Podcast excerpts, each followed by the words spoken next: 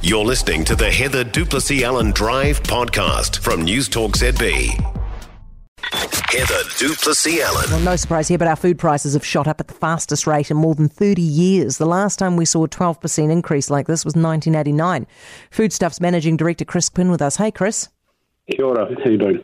Well, thank you. Fruit and veggies up 23% is huge. You ever seen anything like this? No, look, I think you know that is clearly a key part of what's going on in the 12% overall increase. I think it was unfortunately expected with the weather events of the early part of this year, but uh, we were hoping by now we would see food price inflation peak and possibly start to fall. Those events, uh, you know, the full impact is still becoming known, but they are clearly a key driver of this. And so tomatoes up 117%, potatoes 48%. Is that the weather? Look, it's, um, you know, tomatoes, you look at a combination of factors. So a small crop was planted last year there's been disease, and then the outdoor growers have had bad weather for the first two or three months of the year. Um, it all comes back to supply, and then that drives up price. So that is what's going on. Uh, we're seeing about a 20% drop in sales because clearly, you know, that sort of level is not not easy for people, and mm. we just don't have the availability. So people just are not buying as many fruit and veggies as they used to.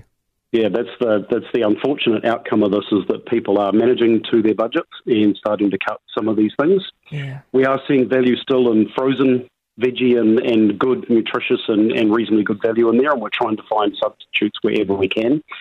But particularly across lettuce, kumara, onion, apple products like that, the weather in the first part of this year is really affecting them, particularly ones that are only only harvested once a year, so we don't get another shot at them until they're replanted and regrown again.